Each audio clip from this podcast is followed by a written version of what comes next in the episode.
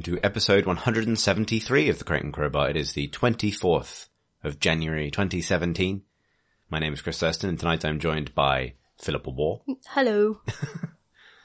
and Tom Senior. Good day. Hello everybody. So some sort of early access Kickstarter thing has happened, but it's happened so soon to the recording of this podcast that, uh, I have no opinion about it whatsoever. It's called Early Ninja. Some sort of way of vetting or quality controlling or something to try and improve the experience of people buying in on early access games. That's been around for ages, though, hmm. as in that general concept, because that's what like Ubis isn't that what Ubisoft were doing with their? Is it Ubisoft? Who am I thinking of? The people who basically said that they would offer some kind of advice and you know reassurances that a game idea had been fleshed out. Mm, yeah, it's, it's a And similar thing. It's, uh, like, and also the the whole sort of idea of paying it forward by devs to other devs on Kickstarter, things like that. You know, I don't know how much exact overlap there is there, uh, that and that specific bit, but I do know that there is both a Kickstarter page and a, and a website with a lot of charts. And I don't know about you, but I wasn't in the mood for charts. Well, I wasn't expecting us to have this as news at all. Well, I mean, well, what I was going to say is because it is genuinely a thing. We've, we've set a track, we've set a precedent for discussing the, the vagaries of, of early access and, and that related stuff. I thought rather than uh, ignore it completely, let's acknowledge it, but let's also say, I think we should talk about this when A, we know what the fuck it is, and probably some developers have responded. Because that's the, that's the big question for me with any initiative like this, no matter how well-meaning, is what is the, the buy-in from developers and, and would they find it useful? So definitely exists, but God knows. Also in, in the, in the, in the news today, uh, it's Resident Evil 7, which I have to admit snuck up on me completely. Like, it went from what I thought was a sort of tech demo-y kind of thing to a game that's out and everyone seems to love very suddenly. But that might just be me not paying attention. Tom, you've been paying attention. Uh, yeah, I've played it like one or two hours of it. I also played the demo a few times, which is what they've kind of been re-releasing almost with, uh, like two or three times they've released it and they've added new kind of secrets and stuff to it each time.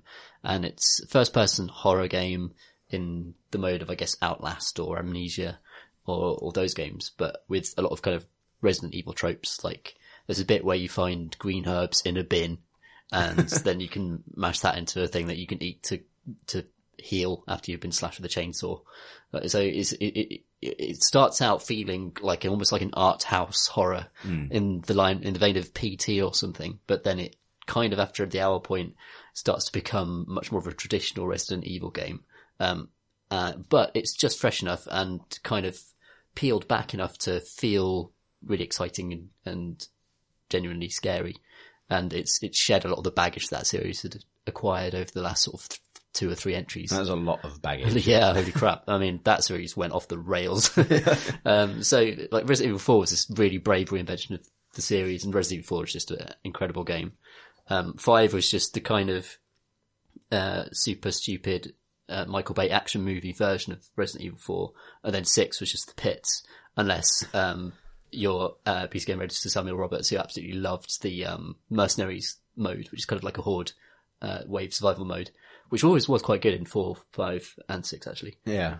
But Like, yeah. yeah. With all that said, it was it was desperately fucked. really, like it was just crazy bloated. It was it had been swallowed up by its own mythology and you know characters like Wesker and you know it, it's just become so many different varieties of mutant like T, Z, A, like all of the mutant virus types of Wesker. I feel like I've fought so many Weskers over the years Too many West. and it's it's great just to be uh, a first person just camera going into a haunted place with uh, a dodgy flashlight and some jump scares. So in the hour you've played, I take it that you haven't been on a like a, a high octane minecart ride. Not yet. Okay. Anything could happen. Though there are some zany aspects of um those are just mad bits of Resident Evil 4 that like, the series is already quite crazy by that point. Yeah, yeah. But it you do fight a very small Napoleon. Yeah, you do. In Resident turns Evil into, 4. a, turns into a plant or something. Yeah. I can't remember. People forget that when they talk in his about castle, the, yeah. yeah. Uh, and uh, but that it always seemed somehow the tone of that game is perfect. Um, Resident Evil Four because it's just it's the series becoming an action game and it's kind of bought into a kind of certain level of action movie silliness uh, that just works for it and it just hasn't worked since. And they run out of ideas for it quite quickly.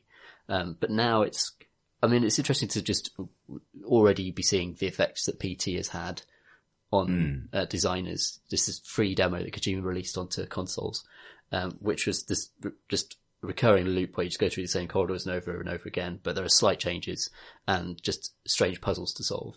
Uh, and Resident Evil 7 feels very much like that, um, particularly because the demo is the first few rooms of the game itself. So going into Resident Evil 7 uh, feels like strangely familiar, but also still quite scary because I'm used to going through this same part of the house over and over again and experiencing different things. And that's a new type of horror that I've not really uh, experienced before in games. Even though the, the kind of stuff it relies on is very, very safe horror cliches. So it's, you know, you're deep in Louisiana, there's a rickety house and there's some, you know, inbred hick cannibals. Uh, you know, all of that stuff is just in there, uh, just wholesale, just a Texas Chainsaw Massacre, just straight, straight up.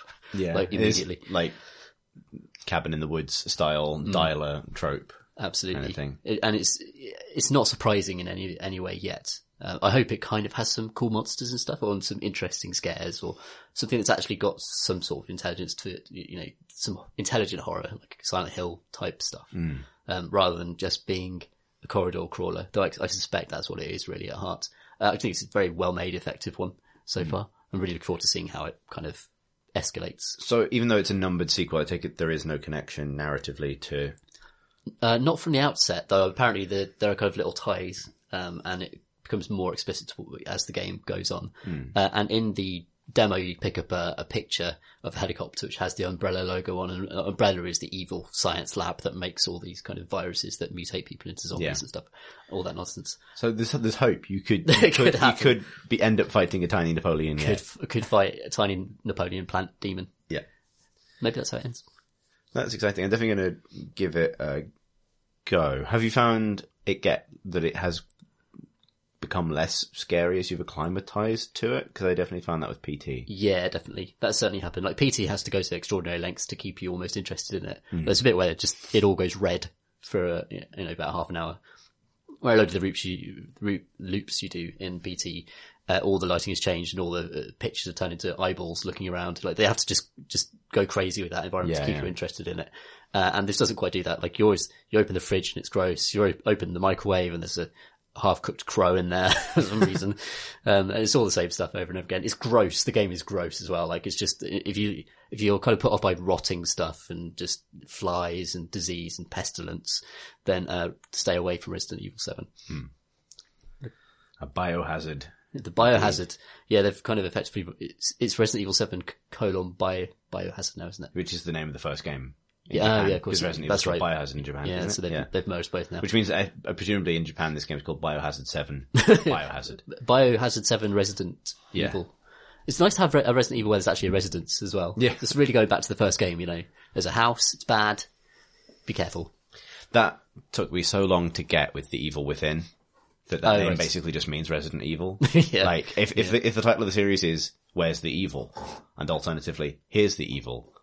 Pip, is everything going all right with that cardboard box you're climbing into? No, I just want to put my feet up, but the the thing wasn't going very well, and I thought you'd complain if I broke your box, but then then it wasn't as stealthy as I thought it might be. I just wanted to let the you know anyone listening to this spooky chat in on what was happening in case they believed that the Pip climbing into a box was coming from inside the house or something. well, well, maybe one else we can- should have. That would have been atmospheric sound effects. That could have been my foley. Hmm. The evil within the box. Yeah, It's exactly. Pip. Hmm. the chaotic evil. Isn't foley Within. a type of catheter as well as a type of sound effects? Is it? Yeah, like you get a foley catheter, I, I which I don't know, maybe makes just noises. like a kazoo. like footsteps on gravel. like a scrunching noise or a melon being hit with a fire axe. Anyway, sorry, You you, didn't go have ahead. a you didn't have a spectacular time with PT, did you, Pip? No, no, and none of this sounds appealing either. sounds awful. I feel like we're discussing the game Pip will never, ever, Yeah, sure. under any circumstances play. Oh yeah, no, I stopped listening after horror. so I don't know, like, is, oh, actually no, I was listening, but you know, with Tom saying, oh, you know, PT just gets, you know, you- you get used to it after a while. No, you don't. No, you don't. No, you, ju- you just You don't. You turn green and don't sleep for days, is what happens. yes. PT. Yes. So, um, yes, I don't think I will be playing that. No. And if you play it, then I, I'm gonna make sure you shut the door so that it can't get out. I already had to do that with the Dishonored mask. yep. Well, you know the drill now. But yeah, so it is shaping up as you have experienced it so far. So far, so good. I'll report back in future pods. Okay, yeah, I'll, I'll play. Maybe, maybe next week will be a proper. It could go to shit knowing Resident Evil. It could just go off of a right cliff at any Yeah. moment, I which is quite of- exciting. I kind of perversely, not for my own enjoyment, but in some sort of broader sense, sort of want it to. Yeah, for sure. Like, I want you. To, I, you know, I'd love someone not. I don't want them to actually do this because obviously, like careers and, and livelihoods and, and the quality of a series people enjoy is at stake. But you know, like I want to see the curve that goes from PT style hyper detailed slow exploration of three rooms of a mm. naturalistic if horrendous house to trying to make sure you fire the Stinger missile launcher at Wesker's helicopter in time before he turns into Sea Wesker. you know what I mean? Oh, Like, man, what that I- arc would be like. That'd be amazing. If there, if that happens, then the reviewers have done a very good job of covering up. Yeah. Yeah, if, if that happens, I hope that happens. Oh man, That that'd that be bit great. with bit with the flying squid really jumped the shark. yeah, exactly. good. Yeah, Um, I'll let you know. That sounds good. Pip, speaking of things people wouldn't expect Pip to play, what have you been playing? Unity of command. Exactly. Yes. Although I guess that's kind of the point because Hmm. it was for our new regular or semi-regular thing on RPS called Game Swap, where we recommend games to each other that we wouldn't necessarily go for, you know, without that push. I guess like the rules are that it has to be a genuine recommendation and not a troll. And so Graham recommended Unity of Command to me because I think he was hoping that it would be something along the lines of strategy and war games and turn based stuff that I could actually get something out of, as well as perhaps, you know, being a, a way into more complicated games in that field. Um, so I sat down and played bits of it over the weekend, and then today I was playing a bit more, and then we had our had our debrief.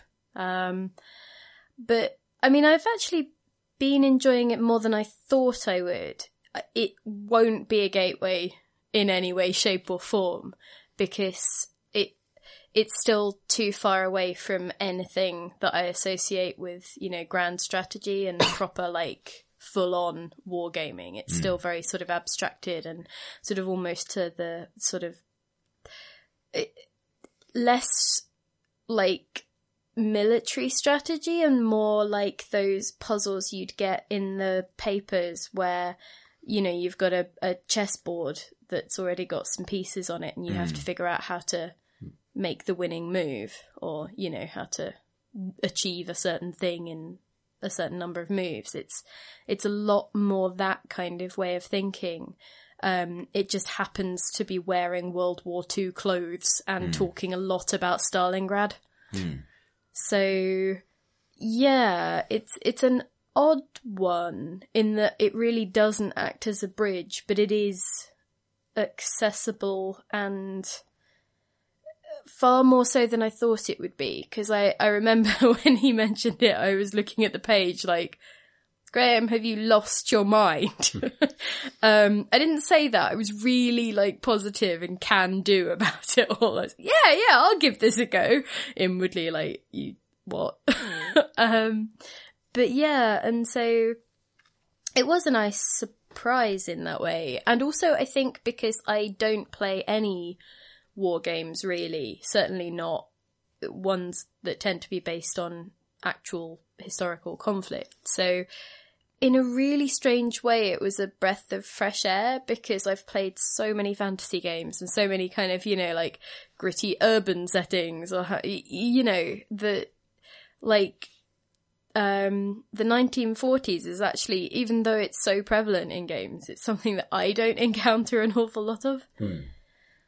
So yeah, it was kind of an interesting one, and I have not got far with it at all. And I booted up the manual first and nearly quit out of the entire thing because it's 45 pages long, and you only start learning about how to play the game on page eight. Um, What are the first? What are the first seven pages about? Oh, I don't know. Something once about. Stalingrad again. You know? um, but yeah, like sort of interfacey kind of things, I think. Um, but yeah, by that point I was like, oh, come on. And so I just booted up and started like the tutorial campaign. Which one is is if I is there any drawing arrows involved? Um, I think you have I messed can do that, but mostly I'm just selecting units and then it shows you the hexes that they can move to from there, Hmm. and like it's orange if you can make a move and things. So it's kind of turn based. Uh, yeah. World War Two. So it's yeah, like you are. It's set um sort of to. It's a bunch of campaigns that take place over the Battle of Stalingrad, um, and so you tend to spawn into this hex. Well, I mean, you do. You spawn into this hex world, and it gives you a few objectives that you need to move onto to capture. Um, and then there's just a bunch of different units in different places, and so you have to work out like which trade offs you're willing to make, and you know where you can pressure, and you've got um, like theatre assets, I think they're called, in terms of like airstrikes and supply drops and Oh, I stuff. thought you meant like a panto horse. Or... That would have been great. Um, but I think it's more about so you know you you learn pretty early on that you're essentially trying to just protect your line of supply a lot of the time because otherwise if you don't your units get sort of more and more shit. so you know they sort of they they eventually lose the ability to attack and things like that. There's like I think it's a, a a step system or something. I really can't remember. This was probably in the first eight pages. Um, but it's to do with like you can sort of see the the the pips on a unit of soldiers and that corresponds to like their movement and attack capabilities and sort of the damage that they can do and how vulnerable they are to attack and stuff. Um, but yeah, and so the majority of it so far has been bashing my head against the AI, trying to figure out like how to meet these particular objectives in the time frame uh, allowed and because it's only things like oh you've got six turns to do this in or whatever else it's actually a lot better for me in that I don't ever feel like I'll get to turn 105 and go oh that move that I made you know 6 days ago is the thing that has now cost me this campaign. So I think it it feels like it's manageable chunks and that in turn has switched it from kind of being a broad strategy game and a military command game into a puzzle solving game. So, and I think again that's why it's not going to act as a bridge to anything more complicated because as soon as you get more complicated, you get all of the things that I don't want anything to do with. I think. Um, but yeah, so that has been interesting, and I've clearly learnt something because I'm getting to, you know, I'm on the second campaign. um, but oh no, I, I finished the second campaign. I'm on the third campaign. Um, but I went back to try the earlier one again because if you do it in fewer moves, you can get other types of victory. Like you get normal victory, but you can also get like decisive victory and brilliant victory and things like that. And I'm like, I want me one of them. Maybe I've learned enough that on the first level I could get one of those things. Hmm. And I couldn't. I couldn't actually even do it again the second time. I was like, oh, I'm sad now.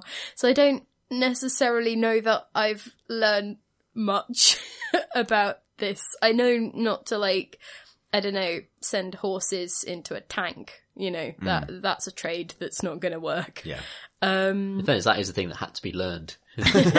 so, you know, And to be fair, like if you have the units in adjacent hexes and you mouse over the one that you're going to attack, it does give you an idea of how outmatched they are. horse Like, looking worried. it's just that at some points you're just like, oh well, I'm really close to defeat anyway. I might as well throw some horses at this and see whether that See solves what the happens. problem.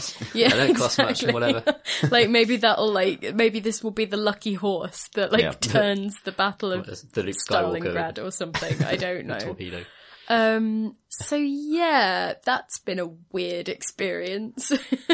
I have to admit, when you said what game Graham had recommended to you, I did did think he was trolling you. Not because you you know you don't enjoy like the complicated puzzles, because you do, but the idea of you really getting deep into like a quite grey, like I can I- yeah you know spending hours invested in a sea of grey little Nazi helmets on a huge map of Russia. I am not a fan of hexes. Anything involving hexes, but especially strategy involving hexes. You quite you like bees. I like hex cells actually Okay. as well. So okay, fine. Let's refine that slightly. Hmm. I'm not very good at, or I, I have no patience for things that are like terrain hexes and strategy games. Hmm. And I really don't gravitate towards anything with a sort of real historical setting because that's uncomfortable. Hmm. And I, mm. um, and I mean, you know, so sitting down to play this and sort of, you know, the, the first campaign in the list that it gives you, you play as the Nazis and I'm like, right, okay. and, you know, having a basic idea of what happened uh, in the Battle of Stalingrad, you also get slightly uncomfortable. But then it just, it sort of turns into this thing that is so abstracted and so kind of difficult to feel any parallels with a real human battle. Like it's it's that sort of super top level strategizing where it's essentially like it does so much for you. You don't have to do much of the granular stuff. You're free to sort of have quite a limited tool set and then just try and play with that. Hmm.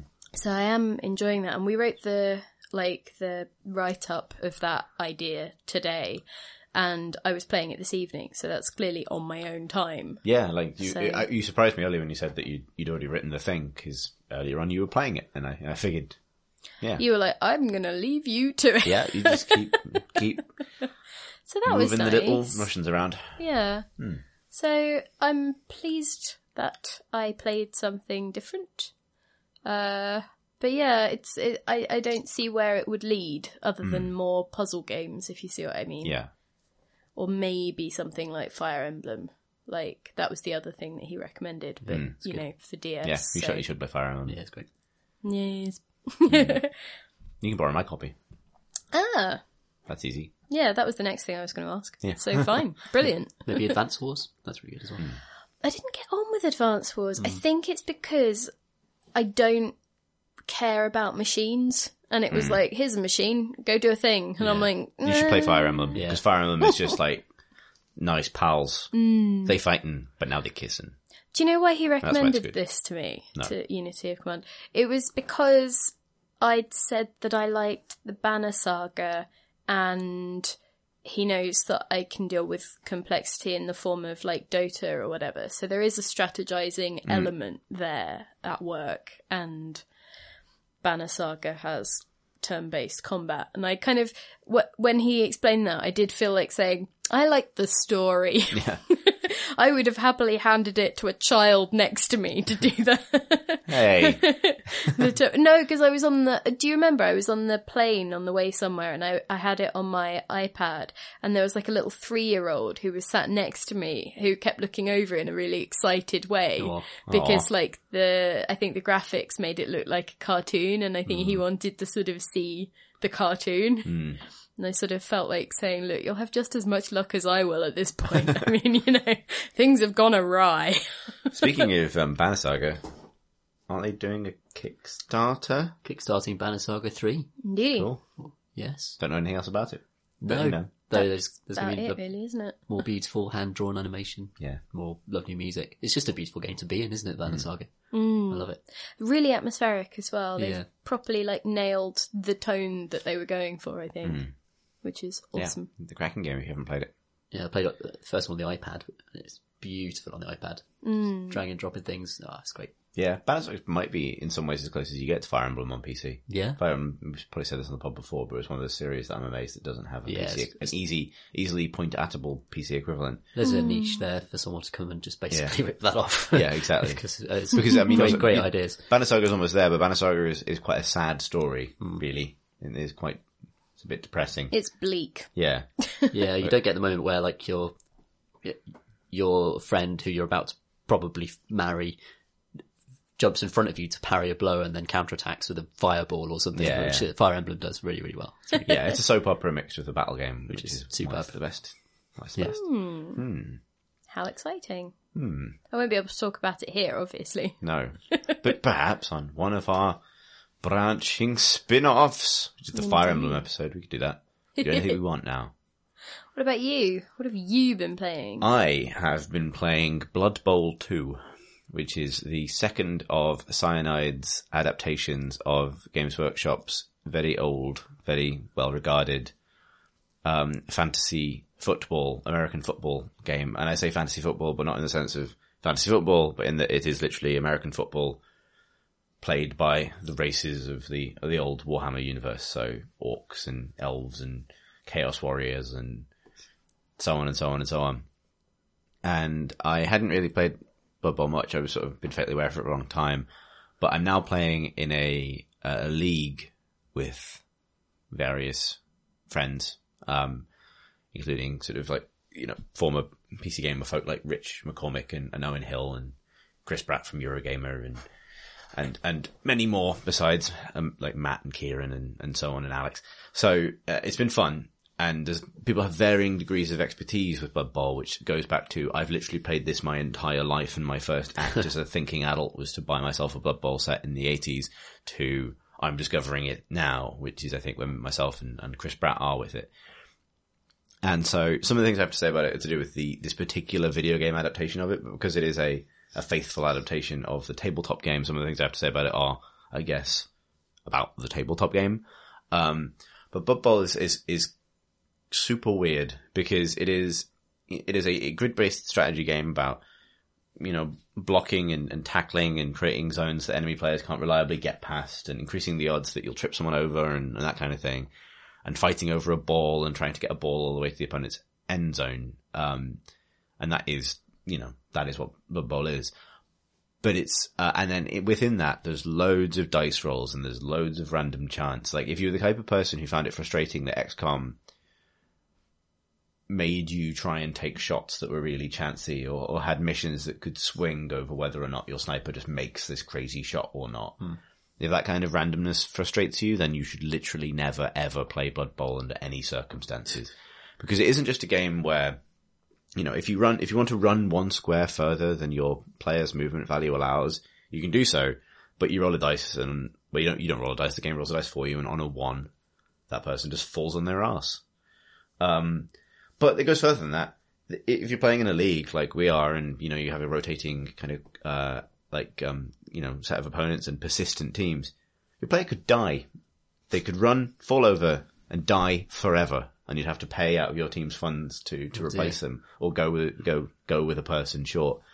Um, and so the theatre of it is brilliant because just mad shit is always happening. People are fumbling the ball and dropping it. And also, um, in a crazy thing, which seems, seems mental to me, but apparently it works, is, you know, each, it's like a real sport. It has limited time. And so you have eight, each player has eight turns in a given half and then there's eight turns and then the game ends and, you know, like sport. Um, if you, if any of your players fuck something up, like fail in their attempt to push somebody over or fumble while picking up the ball or fall over while trying to run a little bit further, you get a turnover, which means it, your turn immediately ends regardless of how many action points you've got left on any of your people. Yeah.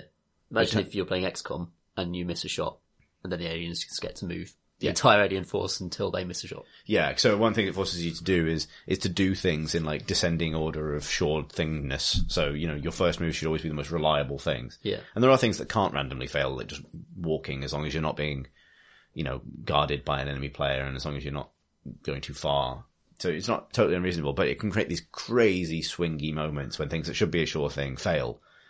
Um, and you don't have any re-rolls left, which is one of the ways it mitigates that. And suddenly it's the opponent's turn and that's it. And then on top of that, you have a layer of just like random events that can happen.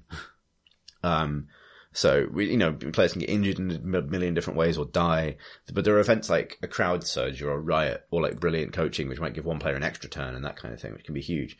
And sometimes that can be like really kind of interesting in a strategic way and force you to rethink how you're, how you're kind of, um, you're going to approach the game. And sometimes it can be the biggest anticlimax ever, as happened uh, yesterday when me and Chris Brack played our game, and we were at a very tense one-all standoff with two two turns each to go. And because both of our teams are quite slow, two turns is how long it would take in the best case scenario to score a goal or a touchdown. So, like, it was all about every single move mattered if either of us was going to pull ahead and win that match. But then randomly we had like the crowd riot event, um, which removes a turn from both players. So now we only had one turn, so there was no point doing anything Right. because the game was over. Like there was no way we either of us score. It was definitely going to be a draw. And at that point, sticking around to punch enemy players in the hope that you kill them felt like the worst dick move because all we're trying to do is then disadvantage them for the rest of the league. So there's all this kind of um, sort of randomness and theatre to it, and I don't, I'm not opposed to that at all in a tabletop context because it's really fun. Like it's it's a really fun hour and a half of sat with a mate watching your silly little men that you've given silly names, um, you know, tackle each other and fall over, and sort of the mad stuff happens, and there's there's just enough strategy there to make it feel like you're really playing a game, but then beyond that, it's a sort of a sea of dice, and if you, uh, for me, I think if you stare into that, trying to master it trying to like move beyond probability to the point where you can really play it. That that I, I feel that way madness lies, and I fear I fear for genuinely competitive people who are just getting into this, who are convinced that if they just work hard enough, it won't fundamentally be a game where sometimes the dice are going to fuck you. How is uh, Rich McCoy doing? Rich McCormick is staying up, painting his Warhammer figures, and meticulously watching every replay of every game played in the league. The person I'm more worried about is Quinns, Oh, okay. who is approaching this, I think, with a net with a netrunner player's mind. Oh no. Um, and so he's doomed. always yeah, fear. always fear a good netrunner player. Yeah, but like no, but like, but no, I think this will destroy him because it is, it is, it is madness. It's right? the opposite of netrunner. To be honest. It is, yeah, and so, um, in both a Pip sense and a Tom Francis sense, it's um, and so the, yeah, it's kind of that's kind of mad. I mean, I say all this, and I imagine there are people who are screaming at their podcast players now because I have you know real life friends who play Blood Bowl a lot in real life um, who I've met through tabletop stuff um, who insist that beyond that sense of randomness only lasts for your first X hundred hours with it, Right. and that beyond that is the glittering land of it's not bollocks anymore. Where it is actually this game of pure skill and strategic headroom and, and you know, the game has world championships that are very well attended and this is in the, the real life tabletop version, but by all accounts there's a, there's a, a game there.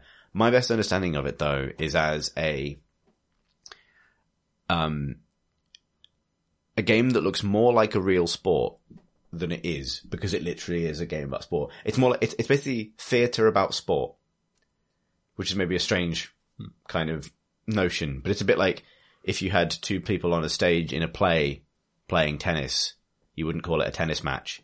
And that's kind of how I've ended up feeling about Blood Bowl. It's a, it's a story that you generate between two people, and it's the ongoing story of your team. Like I have a I have a beastman who's a bit slow now because he's got a bad leg, and I've got a beastman who's got three arms now because he had a very good game. Um, and like, and it's on, it's about that ongoing story and telling that story, and who wins or loses is not totally immaterial, but probably not worth worrying about too much because sometimes you're just gonna, sometimes it's just gonna go, sorry, nah, Where are you in the league? uh, pretty much squarely in the middle. Um, have the people who have been playing it since they were in nappies like done any better? No, Oh, okay. Grill's below me, and I think he's been playing it for a long time.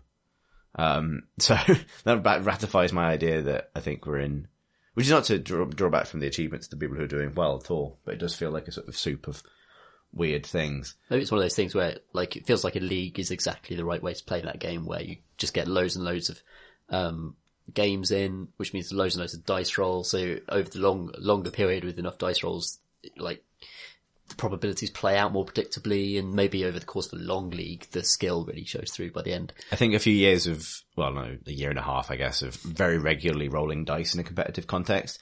I now just accept that spikes will happen and Sure. weird things that shouldn't happen will happen. Like, um, and that games will sometimes hinge on chance. Um, I think if you're not necessarily that ready for it, it can be really frustrating. It's interesting as a game though to focus on the computer game side of it because as an adaptation, it's it's quite the production values are quite high. Like they put a lot of effort into it. Um, there's um, it's all a bit. It's you know if I say Games Workshop video game, with the, the exception of the few of them that have really crested above the the sort of standard of production set by most of them, like Dawn of War and, and maybe Vermintide really stand out as Yeah. like great games made in that universe, and Total War actually. Um, there's a lot of like quite six, seven out of ten ish. I was going to say there's a soup of six out of ten Games Workshop Yeah. licensed. So many. And I think this is a, you know, this is a solid representation of the core rules. Um, but it's got a little bit of that six out of ten-ish packaging. Like it has the, uh, the announcers, like the Blood Bowl announcers who talk fucking constantly. And fair play to them. They recorded a lot of commentary for that game. But at the same time, all of the jokes are like just a little bit south of really funny. Hmm. In the way that I, I, I sometimes find quite a lot of Warhammer humor to be. To be it's kind of fair, like- have you listened to sports no, commentary? no, actually, yeah. And it's sort of, it's quite well observed, but it's like, li- yeah. Yeah, I know what you mean. I think the trouble is like the Warhammer humor is supposed to be good on paper, and also when you're kind of joking about it with your friend while you're playing a game, you're not necessarily Yeah. supposed to be exposed to it with voice actors and stuff. It's, in- it's interesting because it's, it's the kind of joke I can imagine working if you were around a table in the pub playing this. Yeah. And it's equally the kind of joke I can imagine working if you were reading about it in the pages of White Dwarf or something. But there's something about actors performing Warhammer knob gags that has never really worked. It's really weird. Like- I, I get the same thing with Discworld stuff as well. Yeah, where I feel like on the page, it, it, it's so much funnier than when I hear it kind of being acted at me or see it being acted at me in a, in a drama. Yeah. It just doesn't seem to work somehow. It's quite weird. And Discworld's such a massive influence on Warhammer. Yeah, like, sure. I think that, Yeah. you know, there's a, there's lineage there.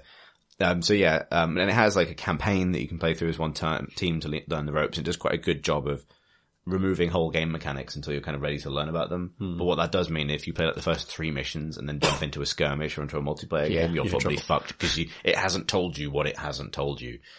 Um, and, and it has some, it has a weird interface. Like it has the kind of interface that I don't know how.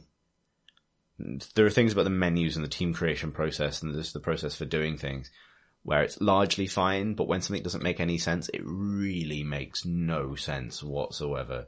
Like, um, occasionally, randomly, the confirmation button, if you get, you know, if you get a pop-up window on a computer that wants you to confirm something, and it's like okay and cancel, okay is universally on the left and cancels on the right. Yeah.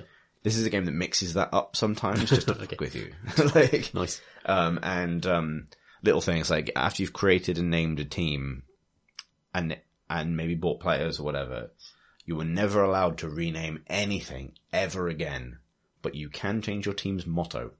okay. And so what people do is they might buy a cat player and not realize they missed the opportunity to name them or change what their head looks like or something, hmm. and not realize you've lost that opportunity forever. And because it's a persistent game, Yeah, a bit harsh, you it? have to you can't sell that person back. You have to like put the muck on the market in order to get someone you can rename. Hmm.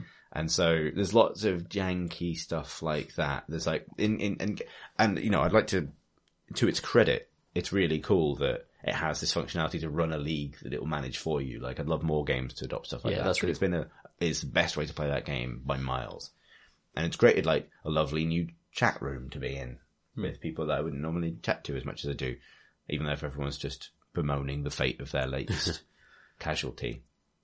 Um, and it's great that it lets you do that, but it just feels like it's like a polish pass from being as good as people, you know, to, to fully live up to the reputation of the game that it's built on top of. Because like, I don't, yeah, It looks really nice. Um, I like the effort they've invested in animations and yeah, just general kind of. It's quite shiny. Um, I, I'm also very glad they just faithfully translated the rule set because um, another studio did Mordheim and they sort of made a very strange game, sort of based on what Mordheim originally was.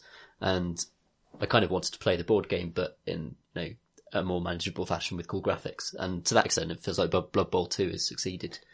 And, uh, you know, those original games were popular because of the design as much as anything else, like the way that they're put together. So it's nice not to have a kind of weird bastardized computer video game version of it. It's nice to have the actual rule set represented in the video game form. Yeah, and because it, feels, you know, it feels really transferable. Like I could go and play Blood Bowl now, Yeah. and I understand what what's going on with it. Um, but yeah, like, and maybe that is where some of the, the complexity and some of the problems come from. Is there are things that like there's the most absurd animation for when you because the way it works is one player deploys their their team and the other player deploys their team in, in response to it based on who's attacking who's defending. Um, and when you move a player, there's this absurd, like Star Trek beaming up, beaming down animation, which I can't imagine why it's there. Because all it's doing is replacing what would be the most natural thing in the world in a tabletop game, which is just moving a model with your hand. And they obviously had, they felt the need to do something. They could have a giant hand. Yeah, they probably should have had a big hand come down and pick them up, or just have the player run over to the place you've just moved them to. That would be one way of handling that. Yeah. They But- could have had the hand of Gork. Yeah. Indeed. I think that is actually a thing, isn't it? No, Really? there's the foot of Gork. And Is there a fist of Gork? Maybe. Yeah, they're supposed to be bipeds with hands. There's supposed to be all of the rest of Gork as well. But yeah, no, that's, I think we should all just have a pause to appreciate Pip's on point Warhammer lore reference. Yeah I was going to ask about um, Mordheim actually, because I, I haven't played it, but because I asked you, is this actually Mordheim? And you said no. Um, I've not played it. I need to, um, I want, we need to dip back into it because I played it in early access. Right. And so I've no idea what they've fixed about it. Uh, but it was very odd.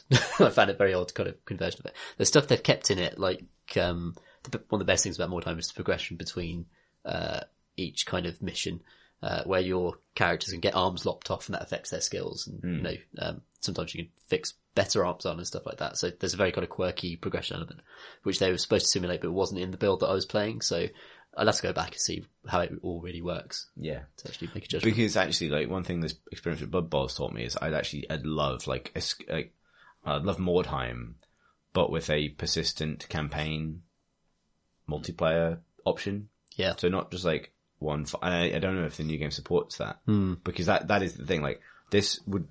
It's a it's a good Blood Bowl game because it supports leagues and because it supports the way that game is best played. Sure. The way Mordheim is best played is when you have like six or seven people you know hmm. who are all playing campaign games against each other and leveling up separately and coming together in different configurations. Yeah. And that game doesn't exist on PC as far as I know. If it does, I'd love to know about it because that, that is something I would, I would love to play. Yeah, for sure. And- And more more times that. There's also a, new Necromunda game coming up, which is Yeah. kind of 40k skirmish combat. Though I'm not sure that had the same progression elements because I'd never played it. I think it did. I think it, was, Sweet. it wasn't Mordheim basically just Warhammer Fantasy. Yeah, that's. I think that was the idea of it. For sure. yeah, Yeah. Well, because they, I mean, they basically have the same name, right? Yeah. It's like Named after Death, the city. Death Town and Death Town. Of course. Yeah, like Yeah. Nice. um, a Death Planet and Death Town, I guess. But yeah, so that's what I, I I've been doing. Um, I've been punching, punching little rats and punching little dwarfs and losing all my games or drawing. Who wants a question? We It's do. me! Okay, let's do questions. there we go. Okay, you tell we've had several attempts at this. Time for a question. Who wants a question? Ooh, a Do you want a question, Tom? yes. All right. So we just for questions. Let's do it. Uh, okay. Drew writes, Overwatch's fourth seasonal event starts today. Fruity semicolon. Is there an upward trend in cosmetic DLC in games, and what do you think of it? So it's not really clear whether this means upward trend in terms of the quality, Or the Or upward- price. or the price, Or the frequency. or the quantity. Yeah. So, um, I think it's, you know, it is, I think the answer is yes to the first part completely. Like there is a lot more of these, you know, big cosmetic DLC events happening around games. And on the whole, the quality of them is improving. Some Really? and some. You mean, you know, they've become more elaborate. There's more tied in. There's, you know, the experiments have been done and people have settled on what works. So, you know, these Overwatch seasonal events are, you know, lots of games do this. So, you know, I'd say that there's definitely a, definitely a trend. Uh, in terms of what do I think about it, I uh, pff, don't care. Which is not to dismiss the, the thing. It's just, I mean, you know, Overwatch is a perfectly fine game, but these, like, the promise of a time limited hat is, even for me, not a draw. I think it's great in the sense that it could be so much worse. Yeah. Having come out of an era where, you know, lots of monetization experimentation has happened with free to play and it's mostly been awful. This is probably the best, like the least harmful to the game experience of most of the hmm. monetization mechanisms you can expect to see. I think I tend to enjoy cosmetics when it's about me choosing things to dress my, you know, favorite characters up in. And so Dota's system, especially when I can just pick what I want to get, I quite like. And also there hasn't been a fee for owning the game in the first place. So I kind of feel like that's part of my way of saying I have spent upwards of a thousand hours on this thing, so here is some money for for making that experience hmm. and to sort of augment my relationship with it. Whereas with Overwatch, it's like, well, I've already paid for this once, and so I think it doesn't quite have that same. I would like to do a nice thing element to it. Or, you know, like I want to somehow support the work that has been done or, you know, the work of third parties in the case of, you know, the, the Dota workshop and stuff like that. Um, but the other thing is that because I just sort of don't really play Overwatch anymore and I don't feel the pull to, like none of these events have particularly made me want to come back. Like I've sort of looked at the things that you could get maybe and I mean I don't really want any wall sprays or you know any of mm. those kinds of things and maybe some of the outfits would be nice but you're not guaranteed to get them. And so then it just becomes a kind of oh well it's either a money sink or a time sink. And the game for me right now just isn't enjoyable enough to to warrant that. Mm. And so it's not going to get me to to come back in the way that I might if it was a different kind of game or asking for a different investment or even if I could just buy a few of the things that I would quite like straight up.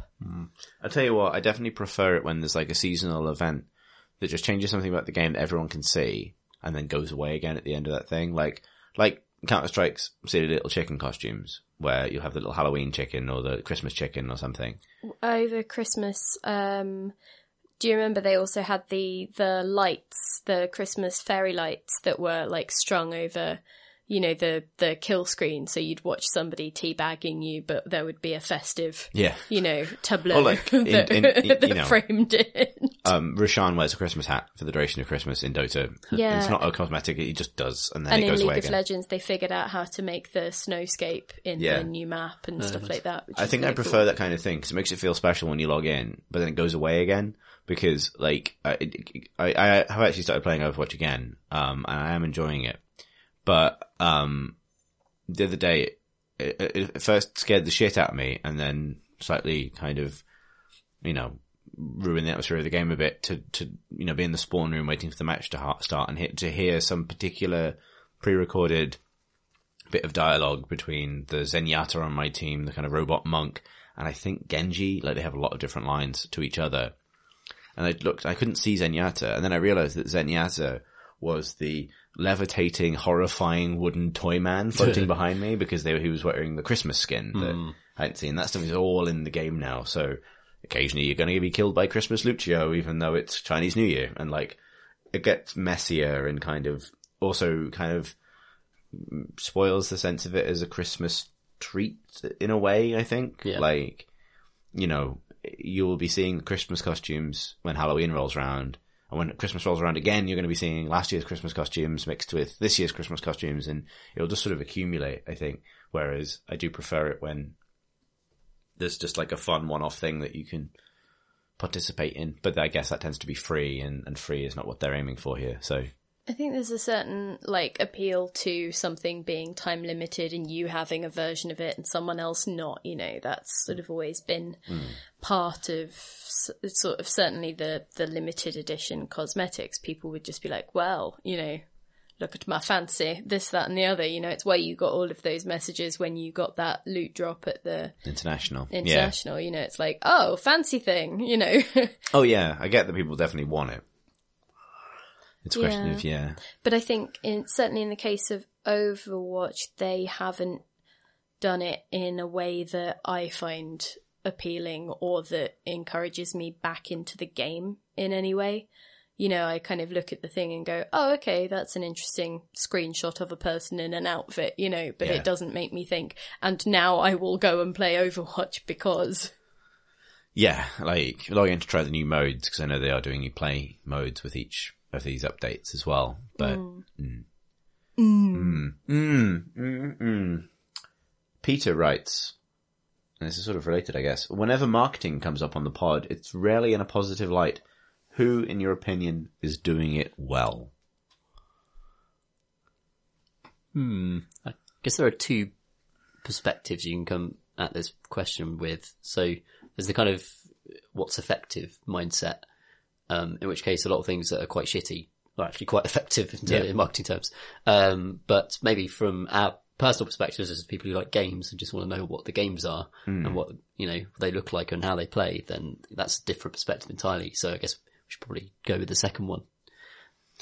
Well, I think, yeah, because we have a very different experience of marketing departments and things because, you know, obviously in this job, sometimes we're asking questions that are not positive things about the game. And so, you know, sort of trying to negotiate your way towards actually getting any kind of an answer is fraught. And, you know, that's why you so often get, you know, we, we reached out to these people for comment.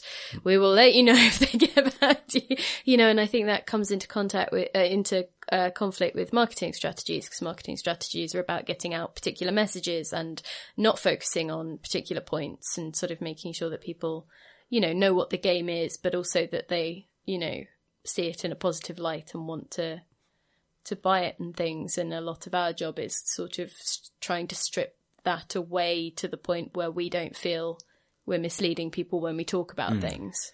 Yeah, so marketing is like really, really phased. So there'll be like one particular aspect or vision of the game they want to go out, and then uh, anything else about the game will just be completely blanketed and not talked about until the next phase, until the phase has come when that, that's ready to be talked about. Yeah, Uh, March is the plasma gun, and Uh, yeah, June is the grenade launcher. and then we'll do a three-stage class reveal and uh, bi-weekly intervals. Um, the problem comes when, in, if in the opening phases, just the basic outline of what people are getting for their potential investment isn't there, then people uh, start to invent games in their heads, and then you get, you Yeah. know, No Man's Sky and a lot of other very similar games where you know you, you- people feel like the marketing is overpromised and underdelivered. Uh, but uh, I don't know in terms of who's done it well. I, some of the worst I've seen, the worst I've seen recently in the recent years has been Evolve, yeah, where the marketing has just so utterly destroyed the core concept of that game with just uh, cross-purpose deals and DLC packs and who knows what the fuck you were getting when you were buying that game, you know, Yeah, you know yeah, how is- many people, you know, who was included, who wasn't, what the hell you even did with these characters, who they were. I mean, that, that was, that was just absolutely just abysmal. It was really hard to penetrate as press, let alone if you're a fucking customer. yeah. Uh, it, like there's that marketing phrase of being on message. They were on like 12 different messages and neither No of the one- no one messages understood were what the hell it was. in the same language. It was so odd.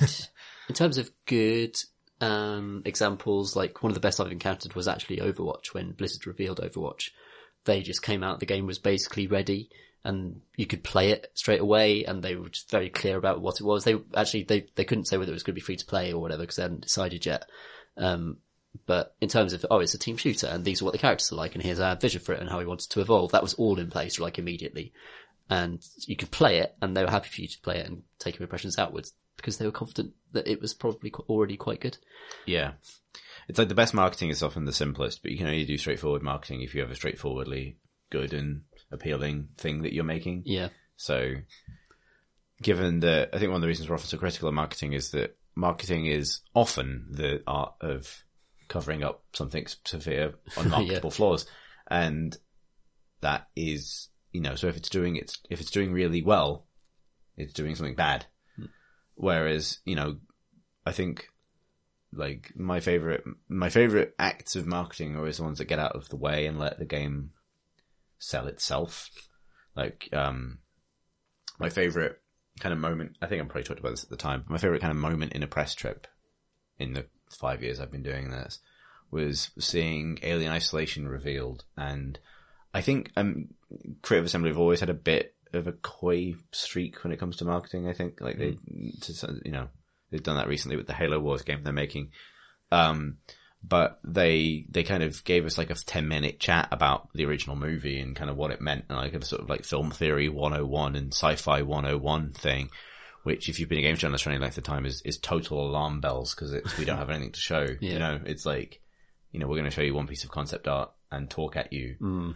and then they were like well we're done with this now. All right off it off on your own. And then we were just ushered into rooms by ourselves and told to play it for an hour. And you know having gone from not expecting to see you may even see it moving to them having the confidence to put us alone in rooms with the game and have us play it for an hour was very effective at giving a positive impression of the game to the hmm. extent that that is marketing in that context. But that again would have completely backfired had the game been bad. Yeah. And if the game had been bad or unfinished or unready for that, they would have simply gone back to the same dance that people normally do. So, like, tricky, you know, like, Blizzard is interesting because I think they've I think they've learned a lot about talking to their community and they've gotten a lot better about being open with their community. But the marketing side of Overwatch is, you know, it is it is like that that dichotomy that you raised at the start is every part of that at once. like it is a brute force attempt to ensure that something is a cultural phenomenon by spending a vast amount of money on it. You know, Overwatch didn't kind of earn its. I don't think it initially earned its kind of um, sort of prestige through just quality or or originality. It earned it through extremely aggressive marketing and the kind of accumulated brand awareness that has attached itself to Blizzard over decades of marketing for all of their other games and the qual and admittedly the quality of their other games, but you know, like Yeah. it had a head start in life thanks to millions of dollars Yeah, for and sure. Yeah. being a Blizzard game. Didn't Uh, they also position it? I mean, Battleborn's a bad game, but Yeah. I mean, as in, it's not an enjoyable game by my metrics. But I mean, didn't um, Overwatch sort of end up as a kind of, hey, by the way, we're releasing this, you know, sort Yeah. of. Um, I, I can't remember exactly the way round it was, but uh, I know that the timing certainly favoured Overwatch. well, I mean, you know, if we want to talk about, I mean, apparently we were, what we're going to talk about instead of marketing that we have uh, admired, we're going to talk about disaster marketing for hybrid shooters. But um, God, The- yeah. Battleborn was Battleborn's the the Randy Pitchford tweet, which I can't remember off the top of my head, yeah. the we should tweet. show note it because it's pretty spectacular. You know, Battleborn is meta growth and hobby grade co-op. And six other things beside that was one of the most spectacularly misfired. I mean, the recent thing they did with these, I mean, so I don't know who did what in this, so I'm just going to air quotes and allegedly around this, but it really looked like they tried to make a Battleborn porn subreddit happen. Do you see this? the battle No. porn thing.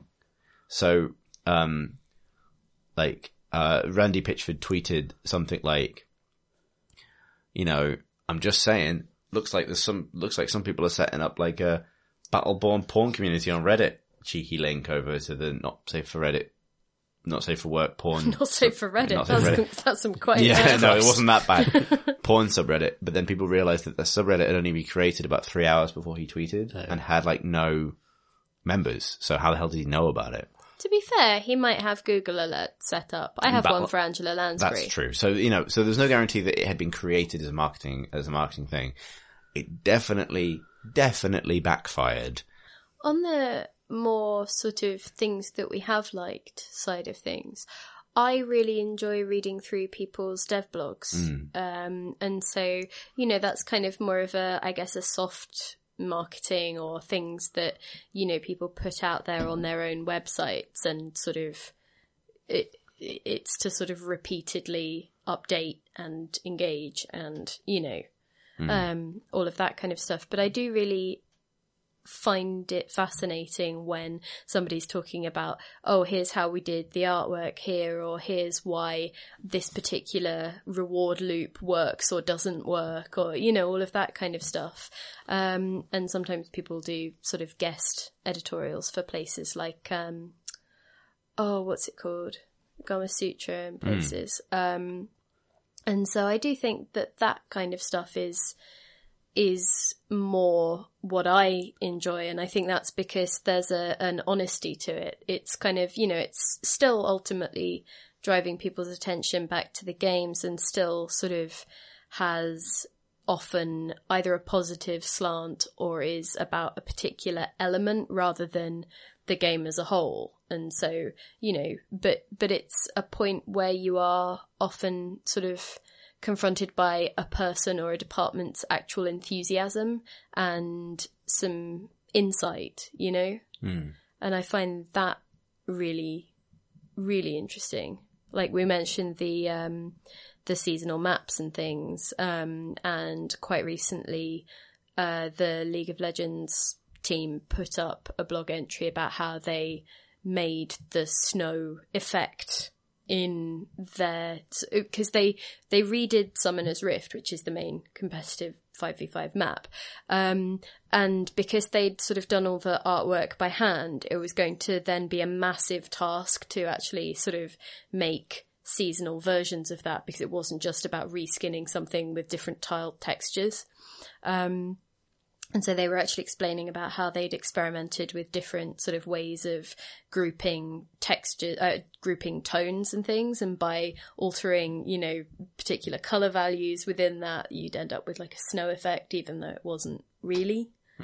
And so it, it's stuff like that that is still, you know, putting forward a particular, I guess, positive version of your game, but it is also coupled with expertise or enthusiasm that is coupled to that game and explains a thing. I do like um, I do like the when sort of so a couple of developers recently have used YouTube in inventive ways. Um, I think the Numenera, Tides of Numenera developers did a kind of quest through YouTube where you sort of watch the next video to see the next step of the quest based on your decisions to kind of replicate that. I know they did that for Dishonored one and two. I think that kind of thing is kind Also- of cool. Also, um, some Kickstarter campaigns have had absolutely like stunning, um, uh, like you know the pitch bit. Knights and Bikes had an amazing section of just you know they they infused the whole thing with like this very particular tone that they are clearly going for in the game itself. Um, that kind of enthusiastic sort of lo-fi kind of 80s kids movie kind of attitude. And so there were like, you know, little illustrations and gifs and the whole thing just sort of fizzed with energy. And I thought that that was really cool because I was happy to just write about, you know, a, a Kickstarter done well in that it was interesting to me that how they had achieved that um, being personable in what is essentially a funding pitch. Uh, Kane writes, What is the worst key binding mistake of all time, and why is it Bethesda's decision to put melee attack and throw Molotov cocktail on a single key in Fallout 4? That seems really dumb. Yeah, that is pretty dumb. I had a thing because I after I talked about how I didn't think I'd ever played Deus Ex. It turns out I have played a bit of Human Revolution, and I think I played like the first mission. I didn't get any further than that because I think I got bored and then forgot it existed. Um, but it's that one where you have to defuse a bomb. I think. Yes, the gas bomb in the first mission. Of, Yeah, I think so. And I was playing it with my control pad because, you know, and what happened was I couldn't remember what unequip was. And so both times I tried different buttons, just trying to remember what that was because people were getting antsy with me, you know, brandishing whatever it was in their faces. Um, and in one instance, I think I punched someone in the face or performed a brutal takedown or something. Yeah. Yeah, that was one thing that happened when I was trying to diffuse the situation is I kind of made it worse and then took someone down in a really brutal way. Um, and the other thing that happened was I tried to unequip, but instead I pressed the button. I think it was the right bumper and that throws like one of those con- uh, concussive mines or whatever it is. And because we were standing really near the bomb, that went off and then it triggered the bomb and then everyone died. Right. Good job. So, uh, yeah, that was uh, not my finest hour. But also, I still don't know what the unequip button was. so, I have a terrible time with controllers that bind crouch to clicking in one of the sticks. Um, because whenever I'm scared or stressed, I, I crush my controller with my tiny hands, uh, and immediately, like, say, if if something frightening happens, my character sort of crouches down almost as though they're going to fetal position, That's quite appropriate. which is quite appropriate, but fucking annoying because I can't actually deal with anything. isn't it usually like to run? Because I I always find that like if you, if I click in, I'm expecting to run Yeah. fast. Yeah, sometimes it is, but sometimes it isn't. If it's run, that's good. I can handle that, but if it's crouch, I'm screwed. Yeah, You're willing to clench to sprint, but not clench to crouch. Absolutely, yeah. Uh, Whatever, if my fear response gets me out of the scary situation, that's good. yeah. Yeah, it's like you want fight or flight. You don't want like Fight and then just be in the way of danger until death. don't want don't want fall. Yeah. yeah. Fight or fall. I could think of one really. I've had lots of embarrassing control scheme mishaps, but they're really my fault rather than the game. You know? There are some bad ones. There's uh, the old M- M- Metal Gear games where um, they had like PlayStation 2 pads and they had like pressure sensitive keys. So if you, you lightly press X and uh, Snake would, you know, hold them in a chokehold. Um, if you pressed it too hard, it would slit their throat or something or choke them out. And it's just like, you know, I don't know how the hell hard you want me to push this button to not kill this man. so it's totally random what would happen. Yeah. Stephen's sausage roll also does this irritating thing where you use the um I think it's that you use the arrow keys but like forward and backwards are forwards and backwards in the direction that you are facing but left and right they don't strafe they make you turn Oh, yeah. clockwise so it's i think it's more that it's relational rather than Oh, yeah. anything else and so I, I can't remember the exact problem that I was encountering, but it was something that happened sufficiently often and my brain never quite got used to it that I would end up needing to restart sections or go back or whatever because it was like, oh, well, I guess I've now got myself into an impossible situation because I forgot. I do think none of these are possibly as dumb as melee attack and throw Molotov cocktail being the same. No, I don't recall that being the case. But I don't know how it's context stupid. sensitive that is. Because Yeah. if it is context sensitive, then I think that's probably reasonable. Because what Yeah. is a Molotov cocktail but a punch far away? Yeah, with fire. Yeah, exactly. Mm, I don't really agree with that now that I've said it, but I said it, so let's move on. Jonathan writes, Hey CNC, just to reminisce about Time Commanders a bit more, there was one really interesting aspect to the original series. So this, uh, for clarity, if you didn't listen to a previous episode, is the BBC's now renewed, um, historical warfare game show series that runs off Total War, basically. Yes. Uh, it ran from to September 2003 to March 2005, whereas Rome Total War launched in September 2004. So the entire first series existed for a year before Rome even launched. Creative Assembly provided a special build of their tactical engine for use in the series, but because of BBC rules, they were not allowed to say what game it was, for that would have been essentially advertising. So you can imagine watching the show as a fan of the sprite-based Total Wars and thinking, oh my god, what's this? I must have this game. Then scanning the credits trying to find out what it was. Software provided by Creative Assembly. I don't think I'd even seen magazine previews for Rome at this point, and it would be a year before anyone could buy it. After a rocky launch and a patch or two, it turned out to be the most beloved Total War game, and for a while you could only see it on a BBC TV show. Is this a question? Regards, Jonathan. It's not a question, but it is interesting. Interesting, Kind of a mad thing that happened. Talking about marketing, Yeah. it's a s- most spectacular, like, it is the most spectacular kind of inclusion of a, a product in a kind of mainstream piece of entertainment you can think of. And then you have the BBC specific stipulation, can't you're do not allowed it. to tell people what it is. Um, which like, that might be a really alien concept if you're not British.